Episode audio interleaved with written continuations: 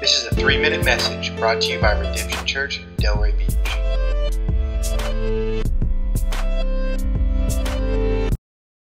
Hi, my name is Travis Sinks, and I'm the assistant pastor at Redemption Church, Delray Beach. I wanted to take a look at Proverbs chapter 8, verses 1 through 11, where wisdom reminds us that it's not just the big decisions in life, but it's all throughout our days that, that we can choose to live wisely, we can choose to honor God and live with integrity. Chapter 8 starts with Does not wisdom call? Does not understanding raise her voice? On the heights beside the way, at the crossroads, she takes her stand. Beside the gates in front of the town, at the entrance of the portals, she cries aloud. And it's a good reminder. I think sometimes we can take wisdom and believe it's only with those big decisions. Those decisions to uh, maybe invest in this stock or in that mutual fund, those big decisions to take this job or take that job. But it's also in the little decisions of life. It's along the ways in the hills, it's along the way in the city. And wisdom is calling out throughout your day, reminding you live uprightly, live wisely.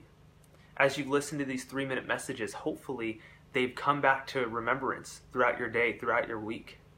God is speaking to you and desires to speak more to you, and, and you can receive from Him in His Word or uh, as we read these scriptures, as we teach through these three minute messages.